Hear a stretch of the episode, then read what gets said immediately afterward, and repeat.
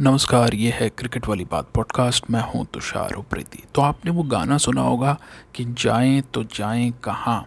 एक तरफ़ हम हारते हैं आईसीसी ट्रॉफीज़ और दूसरी तरफ़ ऐसा लगने लगा है कि बायलैटरल सीरीज़ में भी अब भारत पिछड़ने लगा है। भले ही वर्ल्ड रैंकिंग में भारतीय पुरुष टीम नंबर वन हो, लेकिन नंबर वन विश्व विजेता ऑस्ट्रेलिया के सामने पहले मुकाबले में, जो कि हो रहा था मोहाली में उसमें बेहद साधारण साबित हुई भारतीय टीम। तो पहले बल्लेबाजी करने का न्योता ऑस्ट्रेलिया ने दिया भारत को और भारत ने 20 ओवरों में बनाए महज 208 रन। मैं इसे महज 208 रन इसलिए कह रहा हूँ क्योंकि 211 रन उन्नीस दशमलव दो ओवरों में ऑस्ट्रेलिया ने बनाकर इस मुकाबले को बड़ी आसानी से जीत लिया। तो एक बार फिर से साबित हुआ कि भारत को अपनी गेंदबाजी पर काम करना पड़ेगा। और साथ ही भुवनेश्वर कुमार की वही समस्या जो उन्नीसवा ओवर फेंकने के दौरान एशिया कप में हमने देखी थी, वही दोबारा उभर कर सामने आई। तो भारत ने पहले बल्लेबाजी की जिसमें बहुत ही ज़्यादा एक्सेप्शनल बैटिंग करके दिखाई हार्दिक पांड्या ने, जिन्होंने तीस गेंदों पर इकहत्तर रन बनाए। वहीं पैंतीस गेंदों पर के राहुल ने भी पचपन रन की शानदार पारी खेली और सूर्य कुमार यादव ने उनका साथ दिया, जिन्होंने पच्चीस गेंदों पर छियालीस रन बनाए। दूसरी ओर, गेंदबाजी की अगर बात करें तो जॉश हेजलवुड के खाते में दो विकेट आए और नेथन एलिस के खाते में तीन विकेट आए। लेकिन जब ऑस्ट्रेलियाई टीम बल्लेबाजी करने उतरी तो भारतीय गेंदबाजी बेहद साधारण नज़र आई।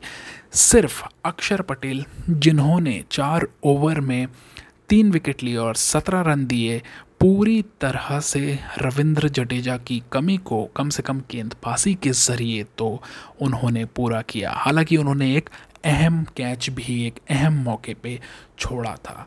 वहीं पर इस टीम में उमेश यादव क्यों हैं? ये अपने आप में एक खुफिया सवाल सा बन गया। खुफिया सवाल इसलिए कि इसका जवाब किसी के पास नहीं है। दीपक चहर टीम के स्टैंड्स में मौजूद हैं जसप्रीत बुमराह बैठे हुए हैं, लेकिन उमेश यादव को इस मैच में खिलाया गया, जो बेहद साधारण साबित हुए और किस्मत के सहारे उनको दो विकेट तो एक ही ओवर में लगातार डीआरएस के ज़रिए मिले, लेकिन गेंदबाजी और प्रदर्शन बेहद साधारण रहा। ऑस्ट्रेलिया की ओर से शुरू से ही ताबड़तोड़ बल्लेबाजी की गई और ऐसा लग रहा था कि भारत अगर इस मैच में कोई भी स्कोर खड़ा कर देता तो ऑस्ट्रेलिया उसे आसानी से चेस कर ले जाता। कैमरून ग्रीन ने 30 गेंदों पर इकसठ रन बनाए और अंत में मैथ्यू वेड ने 21 गेंद पर 45 रन बनाकर पूरी तरह से भारतीय गेंदबाजी को ख़त्म सा कर दिया, उसका धागा खोल दिया।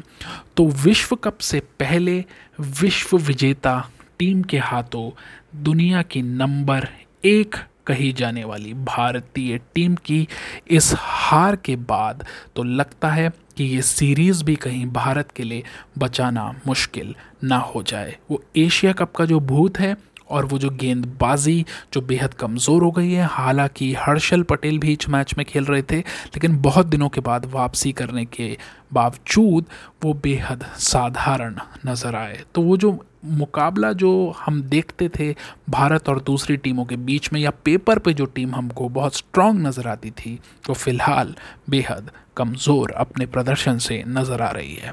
तो यह है क्रिकेट वाली बात, मैं हूँ तुषार उप्रेती। आगे भी पॉडकास्ट जारी रहेगा। धन्यवाद।